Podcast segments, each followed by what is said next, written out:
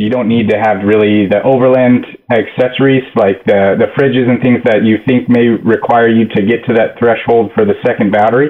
Um, it could be as simple as wanting to just jumpstart yourself, like you had mentioned, when you get out in the woods and you have a flat battery, you can use a simple isolator to jumpstart yourself. Or if you're winching and you, you get to that heavy load where it's just drawing down that battery, you can, can join those two batteries to give you that full little bump um, and yank you out of there. So, yeah, there's a lot of different reasons and, and ways of going about it. You are cordially invited to join our Discord server. It's a 24 by 7 texting type chat server that you can be a part of. Just go to jeeptalkshow.com slash contact, scroll on down through there and look for our Discord invite. Are you ready? It's the Jeep Talk Show with Wendy, There will be body damage. Chuck, I like making people laugh. That's it's good for my soul.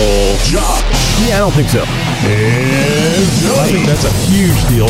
So sit back, strap in, and brace yourself. We have such a great time on our Discord server. Uh, it, uh, many people in the Zoom meeting that we have on uh, Tuesday night, 8 p.m. for the uh, roundtable episode recording, uh, comment that uh, the, being in the Discord server is much like being on the Zoom meeting, but you can be there uh, 24 hours a day, uh, seven days a week, and uh, just chat, share pictures, and then have a good time.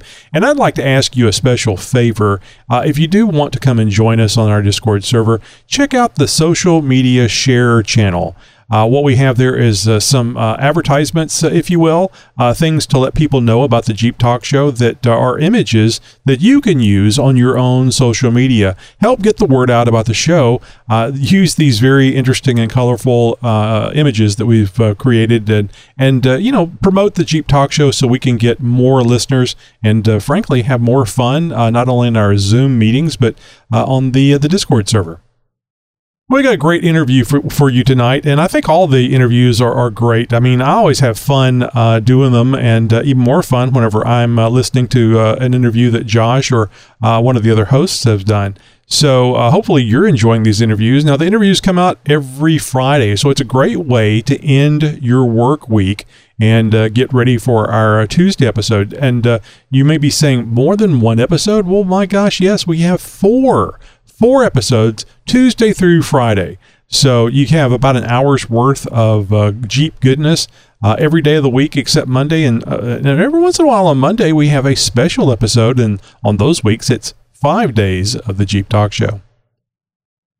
Well, let's get to our interview with Ryan Thurston of Red Arc Electronics. You may remember in a past episode of the Jeep Talk Show that we talked about dual battery setup, and there was quite a bit of conversation going back and forth between Josh and Chuck on that. And uh, now we just brought Ryan on with uh, redarcelectronics.com, and he's going to answer the question as far as as far as how to set up a dual battery system on your off-road vehicle, and you know maybe it's a Jeep. From around the world. Or from your city.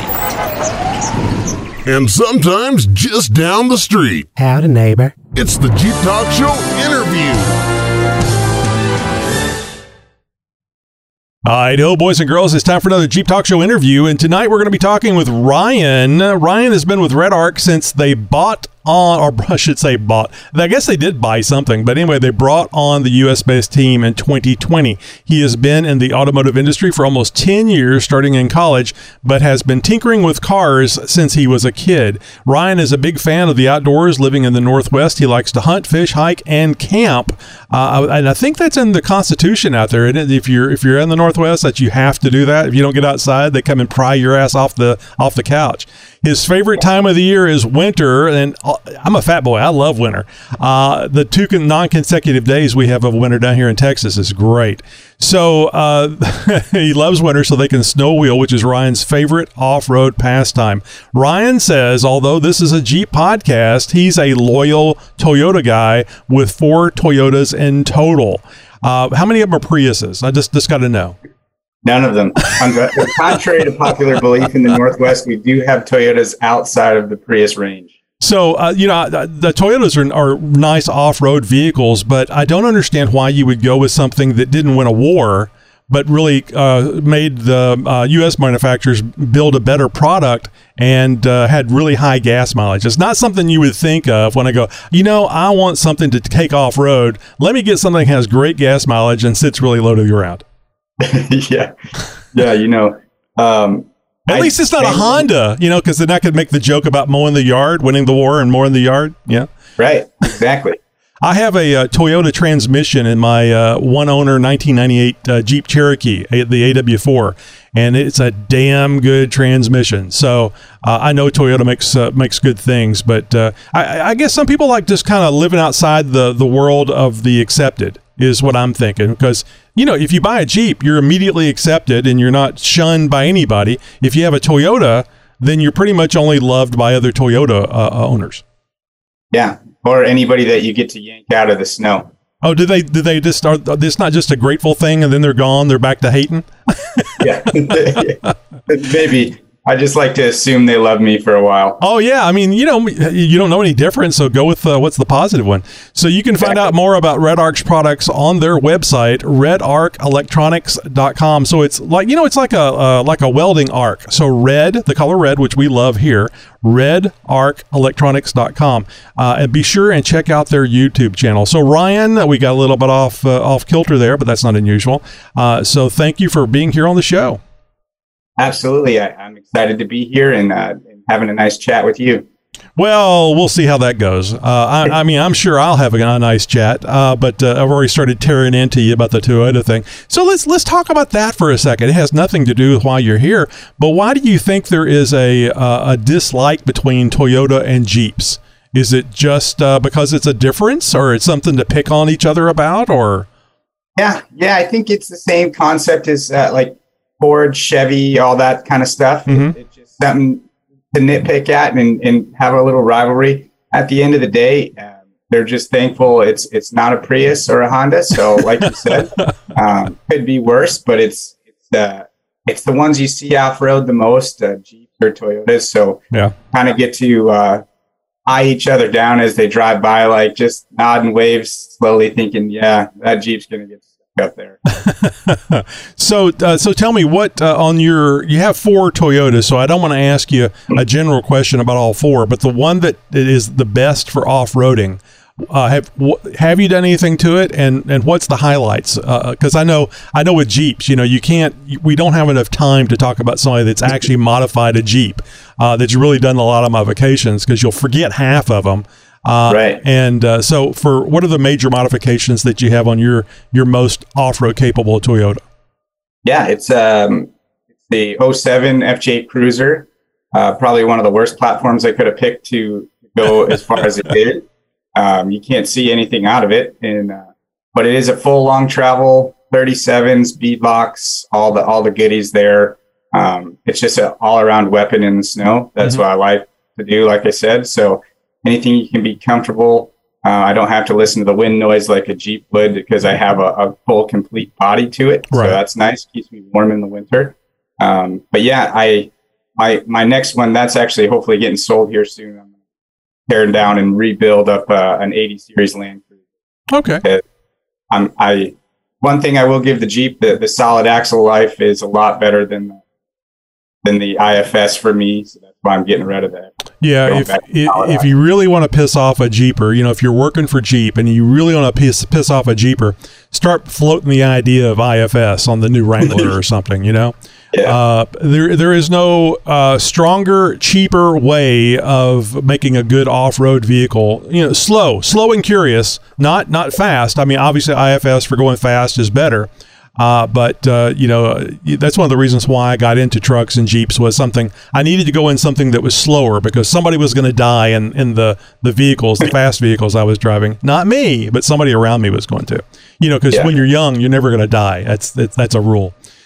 So, uh, well, great. Well, it sounds like you uh, you've really been through it. Oh, I wanted to ask you about the beadlocks. Did you did you get into a situation where you found you needed the beadlocks, or was it one of those things where you go, you know, I'm gonna get beadlocks that way. I just uh, they're neat. I'm gonna try. uh, I'll just have them, and if I need them, great. If I don't, great.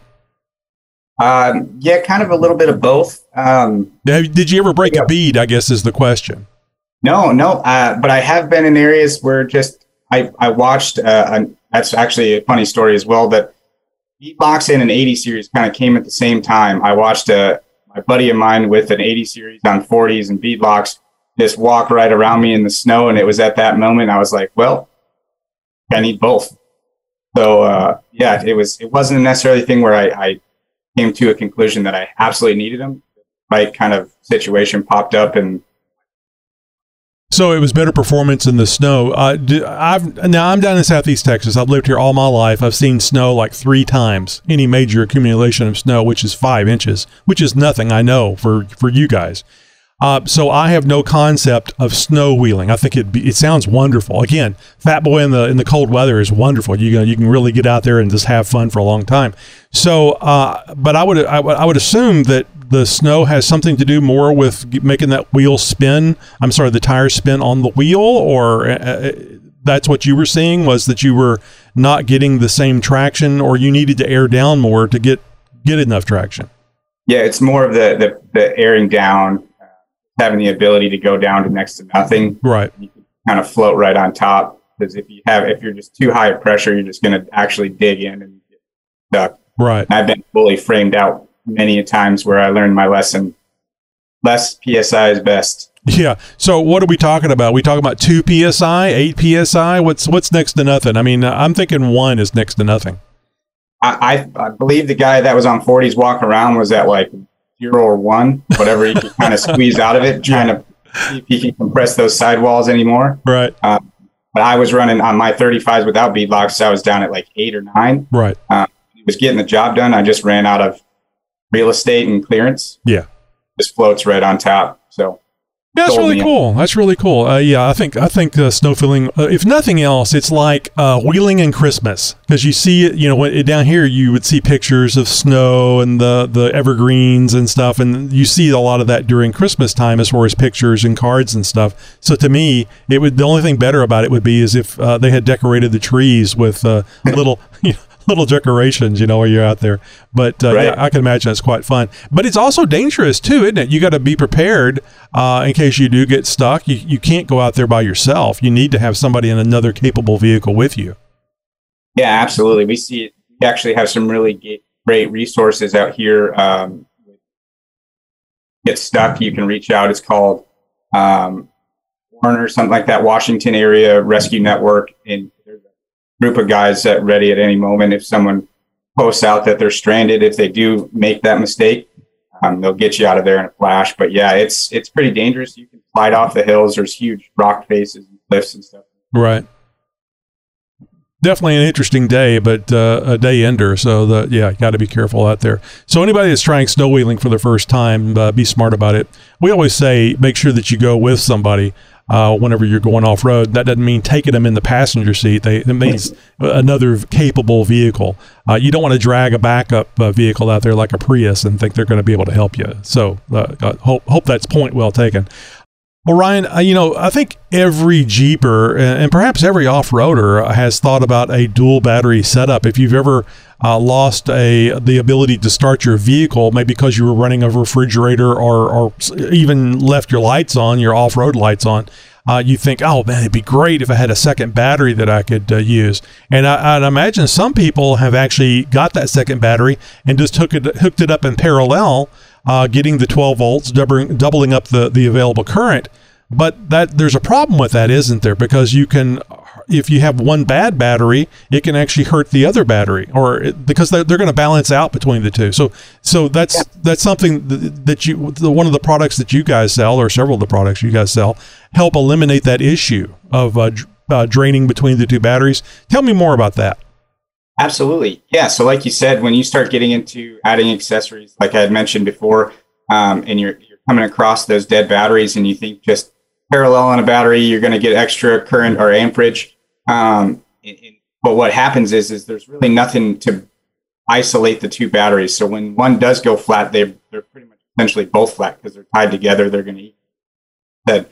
Um, and that's where we come in with um, either a simple isolator. If you're just looking to isolate the battery, then that secondary battery is kind of on its own until you start the vehicle back up. So when that one is dead, you still have enough juice in your start battery to get you fired back up and mosey on down the road or just leave it running charging the second one, um, especially if you're leaving your lights or music on, just jamming out in the woods. Um, you're going to want to have something to rely upon so, Ryan, one of the things that you guys uh, have on your site is a, a, way to run two batteries. And I know that a lot of off roaders think about running two batteries, you know, the first time you get in there and try to start it up, especially if you're someplace far away from jumper cables and other vehicles. You think, oh my God, I wish I had a second battery where I could just switch it over and, uh, and start it up. And, and some people actually just wire their batteries in parallel. Uh, and that's not the best way of doing it, is it? Correct. Yeah. Um, you're still it's still a liability with the running in parallel because you're you're just expanding your capacity. Um, but at the end of the day, if you utilize all of your capacity, your both batteries are still going to be dead like you were in the first place. Um, so yeah, we like you had mentioned our website, we we have a, quite a few options for adding that second battery. Um, you can go as simple as a, a, a simple isolator, which is really budget friendly um, all the way as crazy up to our, our dual battery charging systems, which incorporate a lot of other features as well. So it, it really depends on, on kind of what you're looking for. Um, and you, you can build your own experience around it. You don't need to have really the overland accessories like the, the fridges and things that you think may require you to get to that threshold for the second battery. Um, it could be as simple as wanting to just jumpstart yourself, like you had mentioned, when you get out in the woods and you have a flat battery, you can use a simple isolator to jumpstart yourself. Or if you're winching and you, you get to that heavy load where it's just drawing down that battery, you can, can join those two batteries to give you that full little bump um, and yank you out of there. So, yeah, there's a lot of different reasons and, and ways of going about it. So you, you said something just uh, just a few seconds ago about um, you can do you can have the dual battery set up or you can do more with your systems. What do you mean? What else can you do besides, you know, having a backup battery in case you've pulled the primary battery down? What other kind of configuration do you have with that? Or, or, or did I misunderstand what you were saying? Um, what I was interpret, what I meant to me is more like you can add different points of charging from solar or from oh, okay. shore power things like that. So we can go as crazy as just simply tying the two together all the way to actually producing a charge um, and, and charging and, and actually smart maintaining a battery um, from, like I said, solar, AC power, or DC power. So just have many different options there depending on your budget and what you're trying to do. And, and does the, the isolator, uh, does it uh, charge one battery than the other or both of them at the same time or how does that work?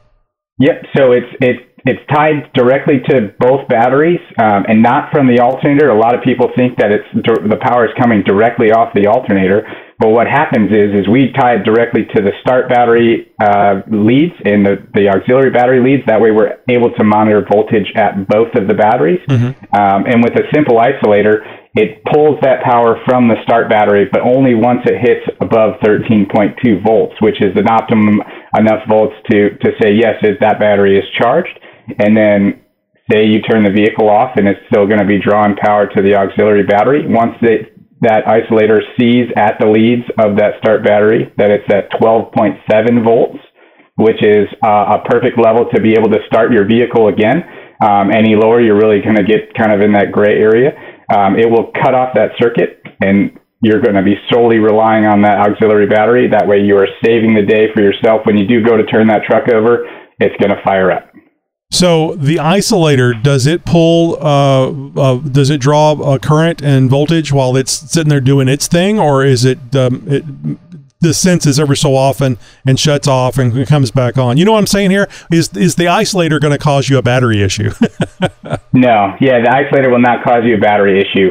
Um, it is it's as long as your your start battery is healthy in the first place, your alternator is healthy in the first place, and it can support the draw that you have and the demand that you have on the secondary battery should be just fine. Gotcha. So obviously the best the best thing to do is to have two good uh, batteries there, but especially these days, batteries are so expensive. Sometimes you you get a battery and you go, yeah. well, I'm going to get a second battery. and, and, actually, yeah. this is a really good reason to have an isolator because you won't have a, a, a, battery that's not necessarily bad, but not as good as the one you're putting in there, and it keep it isolated. Now, uh, it sounds like to me, from what you're saying, is it handles the isolator is smart. It handles all this on its own, so there is no manual switching between batteries. Correct. There is no manual switching unless you want to.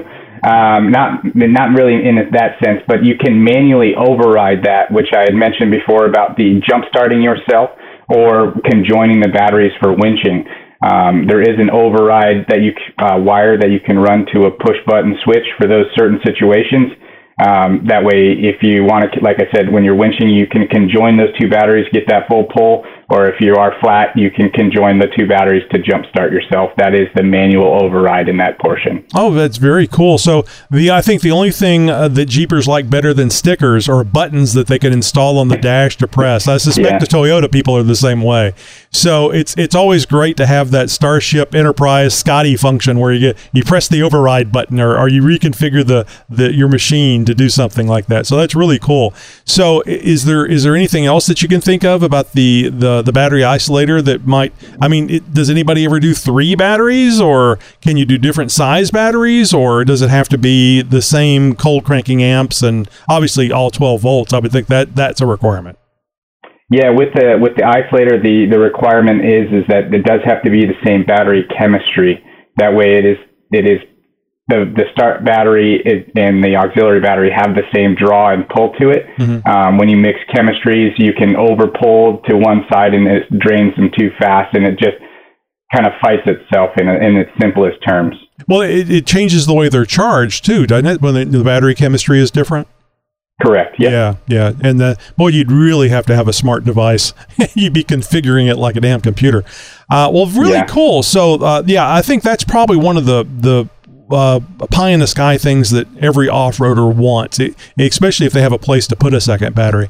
Uh, would you guys? I know sometimes uh, there's not a lot of room uh, under the hood. Uh, do you guys uh, recommend, or perhaps even have a kit where it, it, could be remote mounted, say in the the back of the vehicle, and then huge cables run up to the front where the other battery is?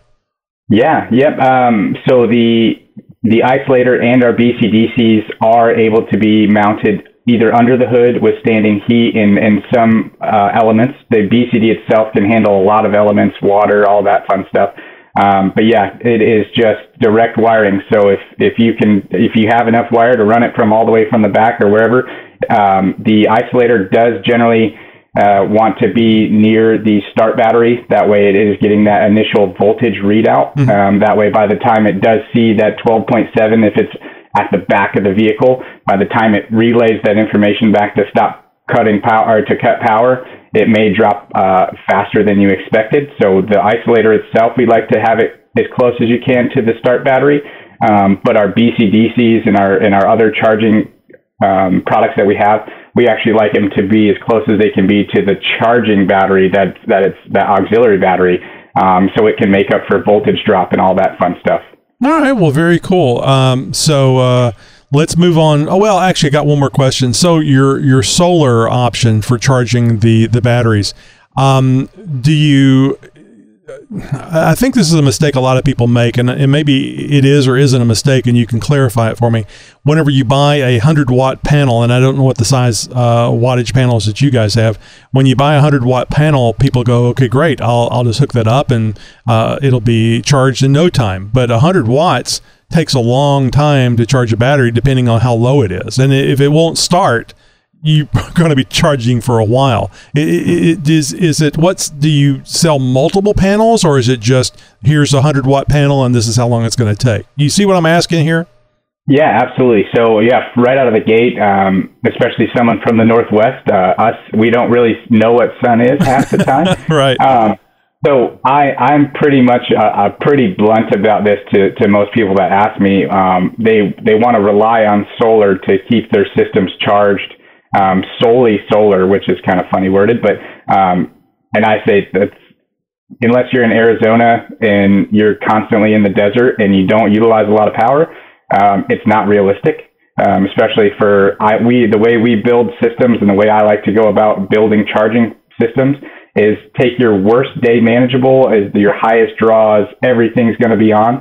Can you sustain that with uh, we like to say rule of thumb about five or six amps per 100 watts of solar um, is what you're going to get from that. And if you, the average person in the overland world, what we see most of that are going battery systems wise, they're getting about a 100 amp battery.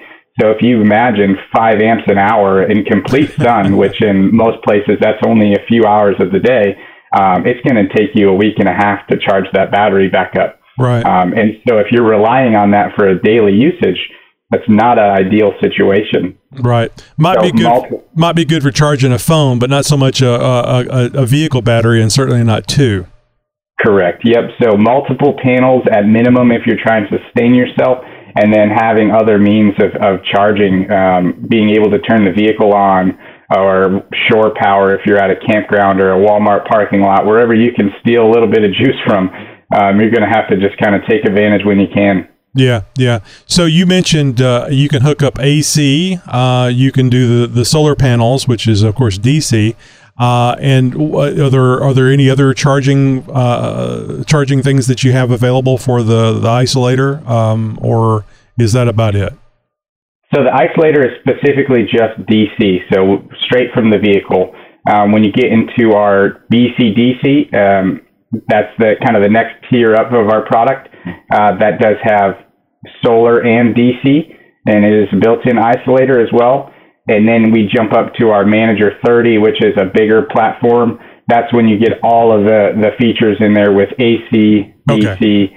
and solar. Yeah. So it, yeah, it's kind of a tiered the system. The isolator itself is the most simplest form of charging, and it's the the most budget friendly. And as you kind of work up, you get more features, more data feedback, all that stuff. Yeah. So, g- guys, keep that in mind that if you're thinking about uh, getting one of these systems and you're going to just hang a solar panel off of it, uh, you probably need a bunch of solar panels. You have to you have to think ahead before you make uh, make this plan. I mean, two, two batteries uh, and uh, having it isolated is going to be a big thing for you and probably take care of most things. But if you're looking at doing this as some sort of trickle charge, or maybe I get stuck out in the uh, the back 40 and I, I'm, I'm just going to sit there and, and cool my heels for an hour, eh, you might get lucky, but more than likely you won't, and you'll have to have a different way of uh, getting that uh, getting those batteries charged.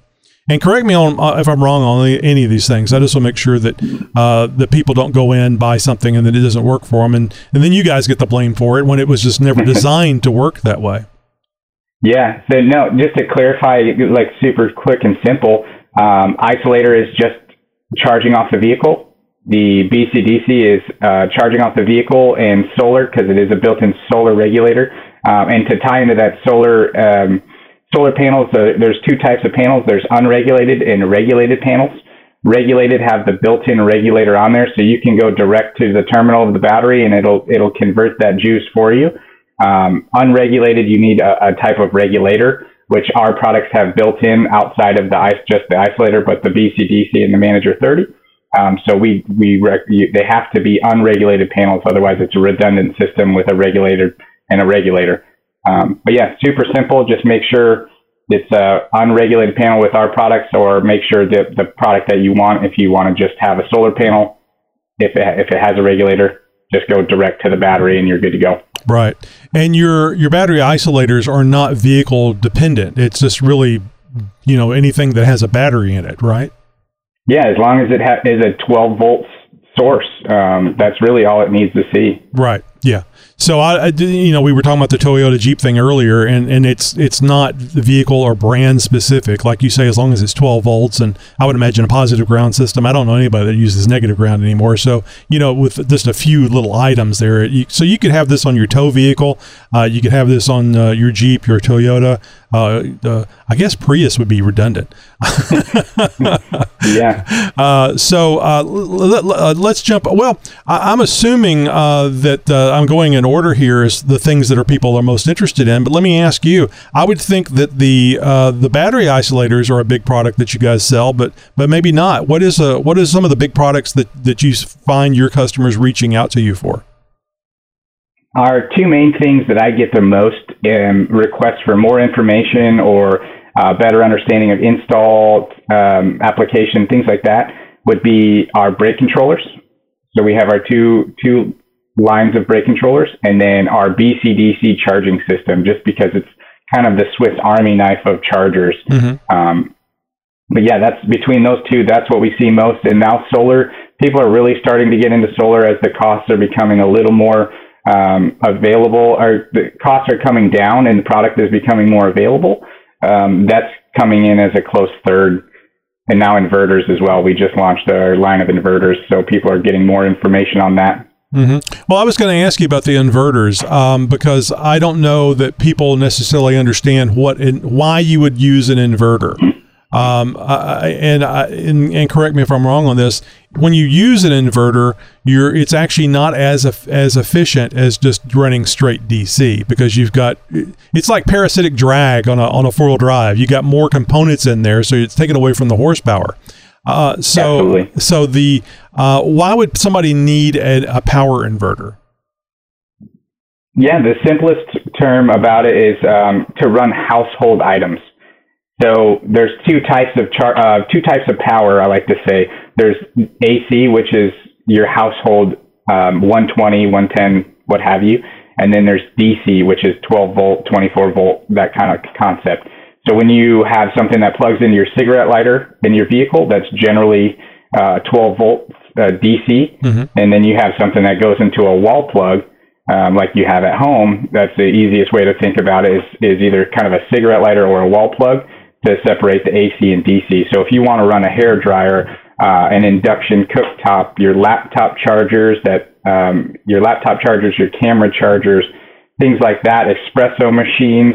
Um, people get pretty crazy out there, and they, they like to have their household items in uh, um, creature comforts, we like to say. Sure. So if you're, and like you said, it, it is a parasitic draw. So you're converting uh, that that inverter is converting it from that AC power back to DC power, so it can cycle through the charging or through the vehicle system.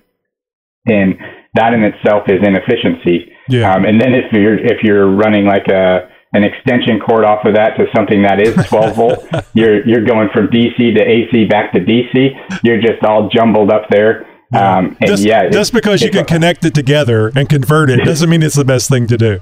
yeah, yeah, and and I've done it before just because it was Well, you- easier you for me to have just plug in. Yeah, sometimes you have to. It just makes Yeah. sense. But yeah, but you, you- these are things that you need to consider and maybe read up on, uh, or or ask them at uh, Redarc uh, what what's the best best way of going about this before you start uh, you know shoveling out the money. Now, if you're looking at inverters, uh, Redarc has a 400 watt pure sine wave inverter, and the pure sine wave just means that it has a a, a good uh, sine wave like you what you would expect to see at home. It's not going to be noisy. It's not a cause. It's less likely to cause damage to uh, things, not necessarily laptops because the battery will isolate it, but other things that it, it, it the uh, uh, you you get ripple and stuff in the AC, it can actually cause damage to the unit. And again, correct me if I'm wrong on any of these things, Ryan. No, you're spot on. But the the thing here is is that you and you mentioned the hair dryer, and I think this is a, great way that I like to, explain to this to people. Your hair dryer is probably a fifteen hundred watt hair dryer. So so to Yeah. run that hair dryer uh, through an inverter, which would be tied into your twelve volt system. Uh, the, the current price for the 1500 watt pure sine wave inverter from uh, Redarc uh, Electronics.com is $639. So it's going to cost you $639 to blow dry your hair. and it could get worse than that if it is truly a 1500 watt um, hair dryer. Within the built-in inefficiencies of AC, you're going to have to bump up to that 2000 watt because Sure. you're going to peak. You're going to peak out at that above that 1500 range, and it's not going to function properly. So you're going to have to go to that 2000 range, and which is even more expensive. And you then have to build your battery system around it because if you're going to take 20 minutes to dry your hair at 1500 watts, that's 125 amps. If you only have a 100 amp hour battery, if you're you're using it for 20 minutes, you're you're going to crush that battery for the rest of your day. Yeah, I'm So glad you- that you thought through this thing because I haven't thought that far into it. I just wouldn't do it. Because uh, Yeah. let me ask you this: Do you guys sell hats, Redarc hats or anything? So, Yes, we do. So instead of uh, taking your uh, your hair dryer, buy a Redarc hat and that way you don't have to blow dry your hair. But this is the thing you need to consider whenever you're thinking about getting an inverter. We're very spoiled in our homes because we have a 125 uh, amp for our house or a 200 amp, and it's con- continuous. It's not coming from a battery that's going to deplete itself. It's it, it, you're going to pay for it, obviously, but that's why they have the transformers and the lines and stuff out there. So yes, you can run AC appliances, but don't take your uh, your full size refrigerator and stick it in the back of your Gladiator and think you're going to be running that thing because it, it's it's a lot more watts than than what's capable of. And this is one of the reasons why you guys sell uh, DC refrigerators because it's more efficient in DC than running through an inverter.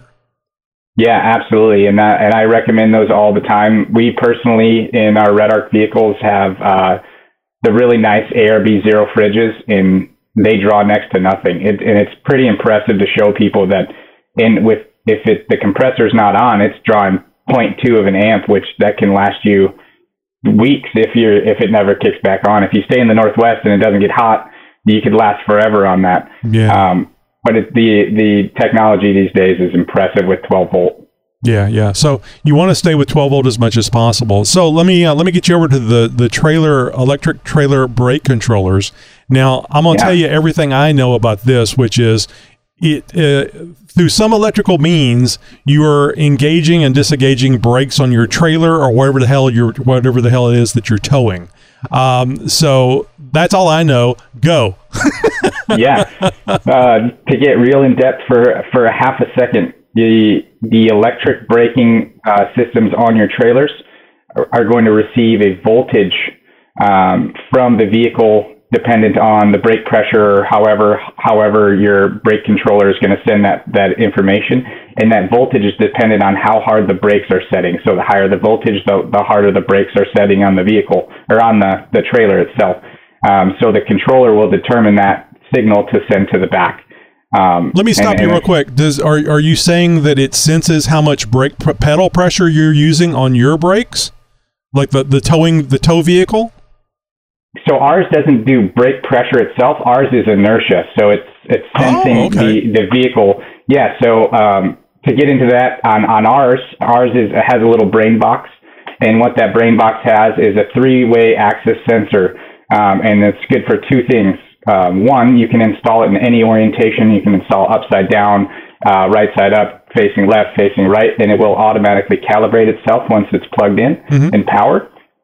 Um, so this leaves a lot of uh, freedom for installation because there is really no wrong way to install it at that point. Use wherever it fits, it gets to go in there. Yeah, um, and as we know, it's up and under the dash. And as we know these days, there's a lot of stuff under the dash point for you. Um, so anywhere you can fit that in, you're going to be able to utilize the, the axis sensor for that, that as well. The second point of that is, is it's inertia based. So it's going to be able to detect how fast that vehicle is traveling, how hard that vehicle is trying to stop, and it's going to calculate that for you up to your gain level that you set, like you would a pinch knob or your dial that we have on ours, mm-hmm. and translate that to the back of the trailer as efficient and smoothly as possible. That's cool. So I I was thinking because I've only seen pictures of these brake controllers, and I'm thinking that whenever you're stopping, you have to pr- apply the brake with your foot and your finger as you're pressing the button. And, and and you know how does it know? I mean, I'm locking up the brakes on that trailer, depending on the load, of course. You know, I was like, how do you control all that stuff? It just sounds like you know uh, walking and chewing bubble gum at the same time, which is impossible for most of us. But but right. what you're saying is is that this controller senses all that and and and applies the proper brakes, but you can still adjust how much you want to do, right? Absolutely. Yep. Right out the get go. Um, if you're familiar with trailering um, you probably have a general cons- uh, uh, consensus of where you want to be on that gain scale. It's it's from zero to 10 mm-hmm. um, you can start right smack dab in the middle at five, um, and there's two kind of for people that haven't towed before. There's two good measures to do this. Um, one, our dial will have a a lighting uh, in accordance to how heavy your pressure is. So if you're seeing these super dark reds, that means you're having to press the brake too hard um, for for most of the time that you're trying to apply the brakes. So that means you can either a turn up the dial um, or just drive slower. But uh, the second part is the feel, the feeling of it. If if it's pulling you backwards, Um, if that, that trailer is, is parachuting you backwards, Mhm. that means your, your gain is too high. Or if it's pushing you forward, like you're in a lunch line and it's chicken nugget day, um, that means it's not enough. So you can turn it higher. Um, so there's the feel aspect to it, and then there's the visual aspect to it for you as well. So the, you can set on the dial, um, and that dial is also really useful for the sway correction. If that thing's starting to get away from you, um, and you don't want to hit the vehicle brakes because then it, you're just kind of going to jam itself into you, you can keep that vehicle tow vehicle straight, and if you press and hold the button on the dial, it, it is a button in itself. You press and hold that, it will apply the brakes for you. And what that does is that'll straighten that trailer right back behind you like an arrow, um, and it'll just follow you right along. Oh, that's So really, really cool. Yeah. So that's really nice. I like that. Now, I have a uh, 2021 uh, Gladiator, and uh, my plan is, is to use it to help tow my XJ out off road. So that's one of the reasons why I'm interested in the, the brake controller. Now, I don't know if you have any specific information about the Gladiator, but uh, and you probably have more than one uh, brake controller. But how how do you go about installing this? Is it something like say say for example, I don't have a trailer, I go and rent one from U-Haul. Would it would this work with a U-Haul trailer? Absolutely. Yep. So it ties into the vehicle side, not the actual trailer side. Um, so for specifically for a Gladiator, um, you can actually order Redarc straight from the factory as an OEM option. Oh, cool. will- yep. So we are an OEM option in, in some of the Jeeps. Um, the Gladiator specifically, they do take away your 12 volt socket uh, cigarette lighter. That, that's where they do mount it, I believe. Yeah, Um, I we know, I know what you're talking about. Yeah, I've actually I, I didn't realize it was a Redarc, but I, I remember watching a video that had that in there, and I went, "But I want the thing to plug stuff into." It's Yeah. gonna- but I mean, it's, it looks great there. It looks factory uh, installed there. Yeah, yep. So that that is an option if you decide to do it afterwards. Um, we do have switch inserts, vehicle like switch blanks that you can just utilize that way. Um, and then it will tie your vehicle if it does have a tow package. Will have a dongle of or a wire of some sort clip underneath, Mhm. and you'll find that. And we sell a, a Gladiator specific plug and play harness and that will go the the harness will run from that factory supplied clip or, or plug or harness into our little small brake module and off of that it's just going to have the actual unit itself whereas the dial and all that stuff which you'll run to a switch insert or if you want it in a custom location um, you just there, there's behind the button is just a small shaft. And that shaft is, is you just have to drill a hole maybe in the center console or the dash wherever you want it specifically custom um, and that is that small shaft is what has to fit through there not the whole unit. So you can get pretty creative um, and make it look really sleek in there as well Yeah. So um, there is no communication between the Gladiator and the controller. It's all it's it's a, a standalone system where you uh, like if you if you get your the you, the controller's doing everything. So the button is just allowing you to to control that controller, and then the controller talks to the the trailer. Yeah, yep. So it's it's tied into the the the, the Gladiator itself, so that it way it can send that signal through the seven way that's already installed from the factory. Yeah, but, Um, that, but- there's no UConnect thing or any any software upgrades or anything like that. It's just using the wiring. Correct. Yep. Okay. So it's used the within the brain box itself, like I mentioned with the axis sensor. That's doing all the, the calculations and, and smart features for you, and it's just going to translate that through the wiring back to your trailer. And you just all you're in control of is that little dial um, setting one through ten or your emergency brake. That's all you need to know. So it sounds like it's a real simple uh, install. Other than you know, you, you kind of freak out when you take that dash apart because I've already been back there. Uh, but uh, and you really the only thing you lose, and if you want the factory install, I, I think that replacing uh, the 12 volt charging port is the way to go because it's just, it's right there. It's right where you can get to it very easily, and it's visible uh, right there. And I just really like that. And th- you can always do something with another. You can always put another 12 volt charging port a- around if you need it. Uh, i- did you? Is that a good installation? Do you think, or do you? Yeah. Okay. Because I It- may be missing it's, something. it's really dependent on on your your needs. If you do want that that cigarette lighter up there, most people these days are running USB style connections, so Right. they're they're not necessarily utilizing that 12 volt socket anymore. um, they're utilizing the built-in USBs or they're they're adding on additional USBs. So maybe you don't need that 12 volt. Maybe you do for a GPS of some sort. Um, that's really dependent on you. Um, but yeah, we have a really awesome video by one of our um, our videographers that we, we utilize often as a big gladiator guy, and he did a, a really amazing video of him, him installing his brake controller in his gladiator so for you, you specific gladiator guys, we have a walkthrough that'll just basically show you everything you need to do um, right from the gate, and it looks visually appeasing as well. He's a great videographer. So it, that's on our. Go ahead. So it sounds like to me that even if you don't do a lot of towing, this wouldn't be a bad thing to have in case you did need to tow. Because sometimes uh, we have to move, and of course sometimes we don't have to move, but your friend knows you have a truck. yeah. and you got to move them. So uh, this may not be a bad thing to add to your Gladiator, just so you'll have it available whenever you need it, instead of trying to you know hurry up and install it and and and then have to learn how to use it.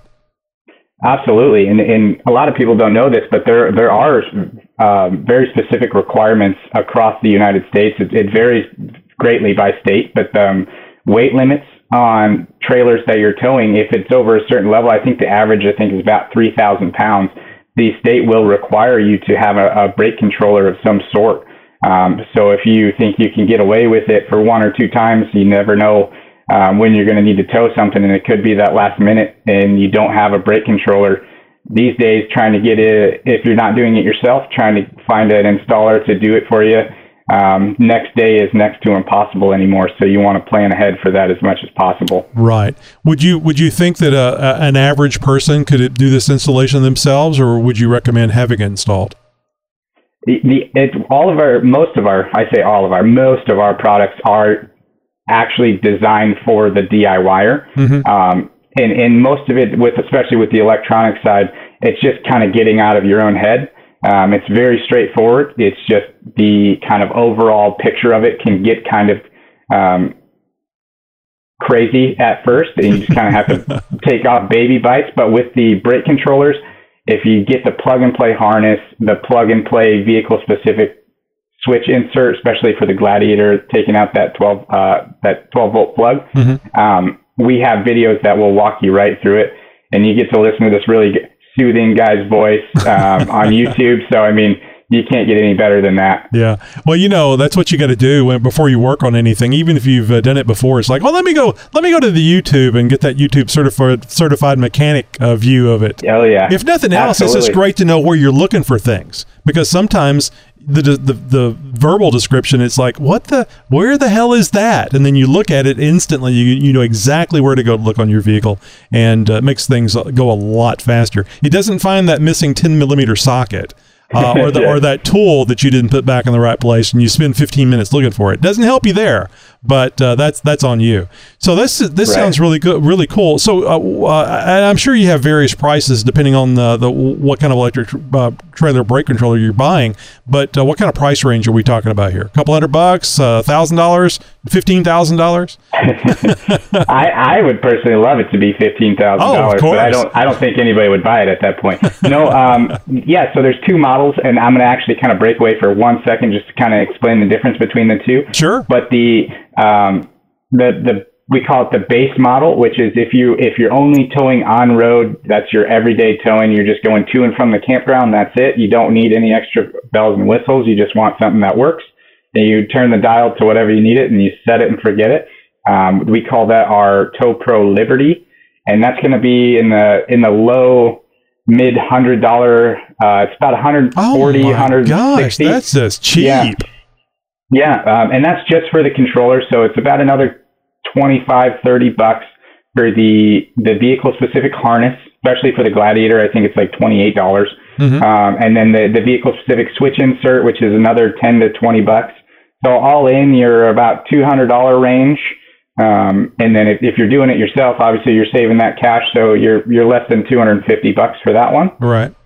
Um, and that is the inertia-based controller. So you set it out of four, it's up to that level. So if you're just kind of coming up to an easy stop at the at the red light, you're not going to send that four voltage um, to the back because it doesn't need it. So you're going to kind of save your your um, braking systems on that. So it's not just always sending the, the hardest signal it needs to. It, it does it alleviates that for you.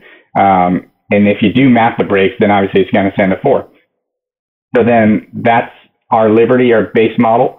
Our, our high tier model we call the Tow Pro Elite, and that is for the off road oriented folks out there, and that does have the same features that the base model does, that inertia based, where it's up to that level, but it also has a secondary driving mode, and we like to call that off road mode um, or a direct voltage mode. So that is where if you set it at a four and you're tapping the brakes or you're matting the brakes, you're going to get that four. And the benefit of that is, especially for the off-road folks or just people that want a whole lot more control over their towing, um, is that if you're, say, you're coming down a big mountain pass and you want that trailer to kind of anchor you back without having to mat the brakes on your lead vehicle, um, because that will cause over time brake fade and then you lose brakes entirely, and you're just Jesus take the wheel. Pressing that damn button, uh, the controller button, to try yeah. to use the brakes on the trailer. Yeah, absolutely, and it does get expensive when you're when you're relying that much more on your tow vehicle brakes because right. it's gonna it's gonna wear and tear that much faster. Um, and if you can alleviate a lot of that with the, the the trailer itself, it'll save you a lot of cash in the long run. Mm-hmm. Um, or if you're in soft sand, mud, off road trails, um, and you want to turn that down next to nothing where it's not going to sink it that trailer itself doesn't lock up and sink in the, that mud or that sand or snow um, you have a little more control that way and then i personally towed an off-road trailer around moab and uh, last year and it's just such a smooth transition to braking that it, you're not dragging wheels as you're trying to drop down into a nice little rock cliff it's a it's a controlled stop, so it's not jerking you around. You're not getting pushed off a ledge or anything like that. So you, you're paying for that extra control on a, on a either a toy hauler or a pull behind teardrop or off road trailer, or just someone that has a big fifth wheel and they want a lot of control of of going over mountain passes or flat roads. It's windy, what have you. Mm-hmm. Well, I, and, again, correct me if I'm wrong on this, but I think what this does for a, really a, a, very low price, much lower than what I thought it would be, uh, you get two things that save your tow vehicle. That is, you don't uh, wear out the brakes fast or any faster, which can be a hundred, two hundred dollars on it on its own, and it gives you some, uh, it gives you more control and safety uh, if that uh, trailer starts wiggling on you, well, from what you were told telling us earlier, press and hold the button, and then it straightens it right out. I mean, yep. I think we've all seen those videos where the, the, the trailer starts wiggling back and forth because it's not loaded properly, and then over goes the trailer and usually takes the vehicle with it. And that's certainly a lot more expensive than a couple hundred bucks, and and, and a bad way to end your day. yeah, so, yeah. We I, I I spend a lot of time on the road, and I see it frequently um, especially in the mountain, because leaving Washington State, you, you go through a mountain pass of some sort to get really anywhere. And uh, that's where it's the real identifier of, of if you loaded your trailer correctly, going up and over those passes with a lot of wind, yeah. you're to you see him lawn darting left and right off the side of the mountains, um, oh, and God. you just know like a cheap uh, a, a, cheap insurance policy with a proper brake controller would go a long way. Yeah, so it's user installable for the most part. I mean, it's a DIY. It's only a couple hundred bucks, maybe maybe up to three hundred. Like for the, the the Tow Pro Elite, which I'm looking at, it's only two hundred nineteen bucks. You guys aren't even doing two nineteen ninety nine. It's two nineteen point oh oh. So it's two hundred nineteen bucks, and then what? Another 40 dollars worth of uh, goodies you add to this uh, and then and then you're set up. So this just makes sense. I love the price on this, and I, I really I think I've talked myself into go ahead and doing the modification uh, to the Gladiator because it would be great to have it there uh, in case I, I, I wanted to tow or maybe an emergency came up and I needed to tow something. Now getting uh, and this is something that I don't know because I I don't do any towing. The you can't. It, this isn't a, a standard thing on a trailer the trailer has to, I mean, just because it's a trailer doesn't mean it has uh, electric brakes. So Correct. if you're going to get one of these things, you have to have or rent a trailer that has the electronic brakes on it. Correct. Uh, electronic or electronic over hydraulic. Um, and those are the two that will function properly. If you just go to U-Haul and rent a, a small pull behind trailer, generally those are going to be a surge trailer where it has its own mechanism on the tongue of it, which will help determine how, how hard to stop by the amount of force it's pushing against the vehicle. That will use your surge braking. Um, but most of the bigger trailers, um, flatbeds, things like that, camper trailers, some boat trailers now, even getting down into the heavier multi jet ski trailers, some of those can come with electronic brakes as well. So mm-hmm. Just something to, to be aware of, like you said, just make sure you have the proper trailer or the, yeah, the proper braking controller for the proper trailer. Eh, but this, but the, the Tow Pro Elite or the other model, uh, the Liberty, both will work with any electric tow- tows out there? Yep. I mean, any electric braking systems? Okay. So, yep. uh, but, but I just want to make sure people understand that just because you have this, doesn't mean you you don't have to have the other. It's not an automatic. Oh, well, where do I hook it up? There's nothing to hook up here. So you know you you have to make sure you got things matched up. Uh, and if you get your own trailer, you you definitely want to make sure that it has the right braking system for your controller. Um, yeah. So uh, just looking at the the the Tow Pro Elite. Um, I see where it has the mounting uh, the mounting points on it where would you and this is probably in the video and i can just go read or watch online but i'm going to ask anyway. Where would you mount this thing especially if you have uh, a gladiator that you take off road because you you don't want to uh, you don't want to necessarily submerge this thing or, or can you?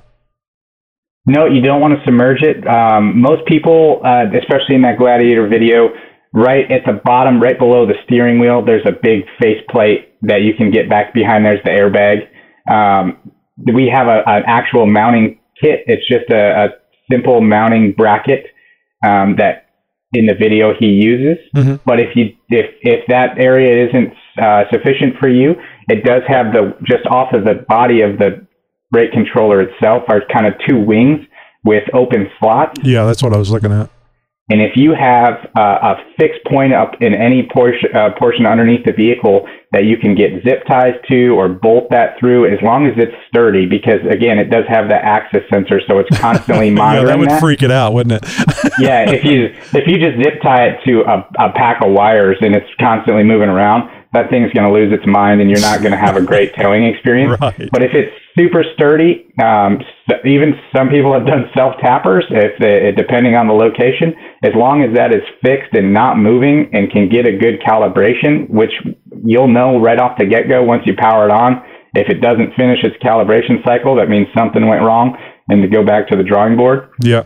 Um, but yeah, as long as it's nice and sturdy, have at it. and this is the whole system, right? It's just this system that, and, and, and I misunderstood. I thought this thing was going back there where the the connection is on the on the bumper, like because I got the I got yeah. the tow package on the on the Gladiator, the the, the expensive gotcha. one, you know, with the the uh, Rubicon axles minus the lockers. So I, I got the the, the fancy the fancy package. So uh, this is just you mount the controller and you just mount it up under the dash someplace, and then uh, you got this uh, the controller knob uh, that at least in in the instance that I'm thinking goes where the 12 volt uh, cigarette lighter or charger is, and and and then you you wire it into the existing wiring of the Gladiator, and then it goes back to the and then now you're on the plug in the back uh, where you hook it into the trailer to do all the controlling. So there's no wiring to run.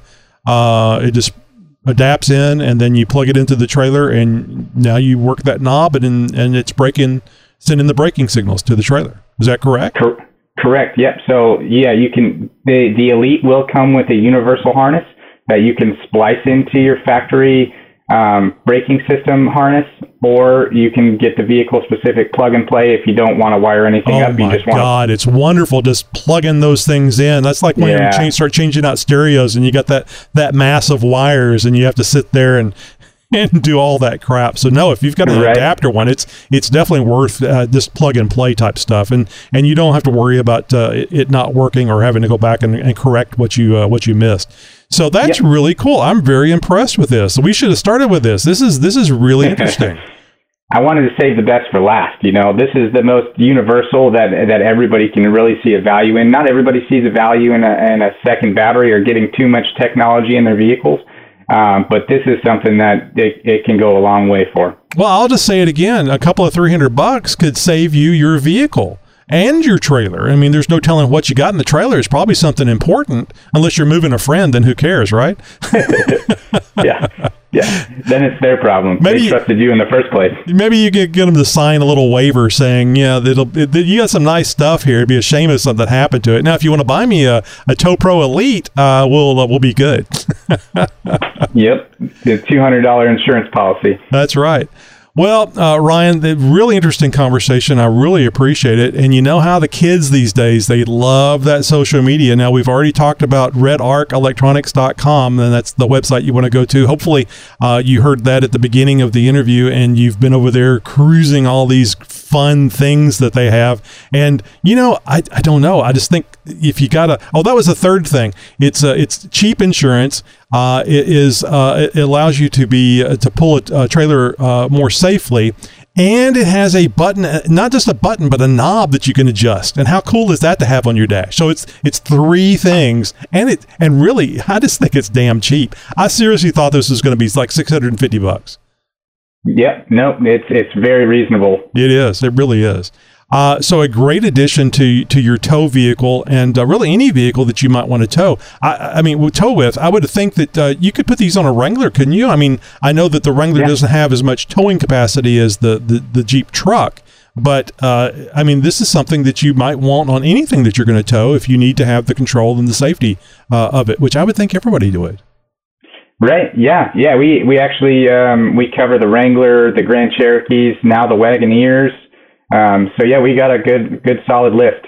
God, I think that Wagoneer they were talking about like about ten thousand pound towing. You certainly want something on that uh, that load. Um, Yeah. So that's great. Well, anyway, let's get back to the, uh, the what the kids love about that social media. We mentioned uh, RedArcElectronics.com. Can't say that often enough. But what else? Where else can we find you? I'm sure you're you're on the, the Instagram, maybe the TikTok. Uh, Yeah. we're, we're all Yeah, absolutely. Um, you can find Redarc on Instagram as well. We have two pages. We have a Redarc USA, and then we also have Redarc Australia because we are based out of Australia. And then you can find me as well at, at MT underscore CHAK if you want to see me in some some Toyota things. If you want to learn the, the, the good side of off roading instead of the dark side from the Jeep world. is it? Uh, what was it again? What did you say it was? M MT what? Underscore CHAK. Ah, I see you. And you, you, uh, uh, I, I need to talk to you about putting your full name out there on the on the social media, Ryan. That's not a good idea. Yeah, that's probably not smart. Yeah. People will be looking you up and telling you how they went to school with you, and they need a sweet deal on one of those uh, Elite Pro controllers. Hey, can you can you hook a guy up? Oh yeah, and here's some here's some pictures in the snow. Yeah, yeah, that's uh, that's that's Ryan. well, that's great, Ryan. Thank you so much for being here. And uh, was there anything else that you wanted to cover real quick before we uh, wrap up? No, that's it. Outside of that, if you guys have, if anybody has any questions, feel free to reach out. Uh, we have a great number on our website that for contact info. If you just have a build that you're you're questioning where to even start, that there's no question too big or too small. We'll walk you through it. That's what we do. We're experts at it. So if you don't even know where to start or you're halfway through and you have questions, feel free to reach out. And Ryan, I'll let you know that uh, we actually have had at least a couple of people uh, reach out and say, "I really enjoy your show, and uh, I listen to it, and I don't even have a Jeep. I got a Toyota." So, Awesome. Good start. yeah, yeah, it's uh, it's great to hear. So, anyway, uh, Jeep Talk Show is definitely following you there, Ryan, and we'll be uh, also uh, following uh, uh, Redarc uh, Electronics uh, on the the social media, and so should you. Uh, Ryan, have a great night. Thank you very much for being with us. You as well. Thank you so much for letting me be on. Hey, thanks again for Ryan Thurston being on the Jeep Talk Show and doing that uh, great interview, uh, teaching you about how you can set up dual battery setups on your Jeep. And, you know, it's just a, a handy thing to have uh, when you have one dead battery or maybe you've run down that battery uh, and uh, you still need to start the vehicle. What a great feeling it is just to switch it over and uh, or hit the button and uh, the Jeep starts right up. This is Zach from Z&M Jeeps. This is Lisa Simon from Trim Perfect. This is Alan Peterson with Painless Performance Wiring. This is Amy from TNA Decal. This is Neil from SFJ4x4.com. This is Randall Spear, Motorsports Manager from Dana Aftermarket. This is Paul Wolf from ENI USA R&M. I'm John Eastmore for Black Forest. This is Nathan Leahy from Mickey Thompson Tires and Wheels. And you're listening to the Jeep Talk Show. And a nice big Jeep wave goes out to all of our friends and fans in the off road industry. We thank you for your support. You know, you can always visit jeeptalkshow.com to get the latest latest uh, episode information. But there's another way that you can get information from the Jeep Talk Show, and that is to sign up for our newsletter. You know, it's very easy to sign up for a newsletter. Just go to jeeptalkshow.com/contact, and you'll find a link and uh, that you can click and sign up. And don't worry, it is as easy to unsubscribe as it is to subscribe. Well, that's all the Jeep Talk show there is for now, Jeeper. Until our next show, be sure and check out our TikTok, or some of you people call it TikTok. And as always, thank you for listening to the world's most downloaded Jeep podcast. Podcasting since 2010.